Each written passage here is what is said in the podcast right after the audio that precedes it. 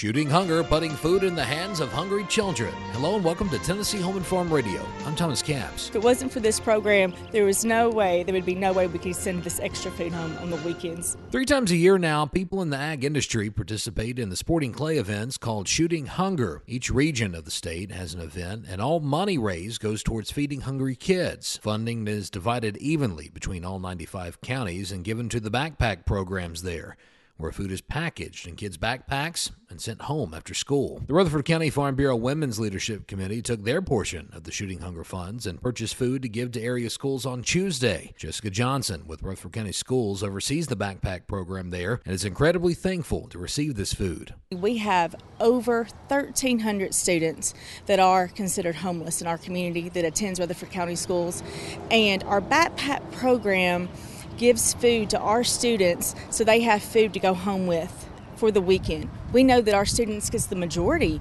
of their food from our schools, breakfast and lunch, and we know that when they're not with us, their nutrition is often not available. So the backpack program is crucial to keeping our kids fed. Johnson's highest priority is to ensure no child in her school district goes hungry. I cannot imagine children having lunch at 11 o'clock and going home on a Friday and not being able to get back to school to eat until 7 Monday morning with all the resources we have in our wonderful country and state.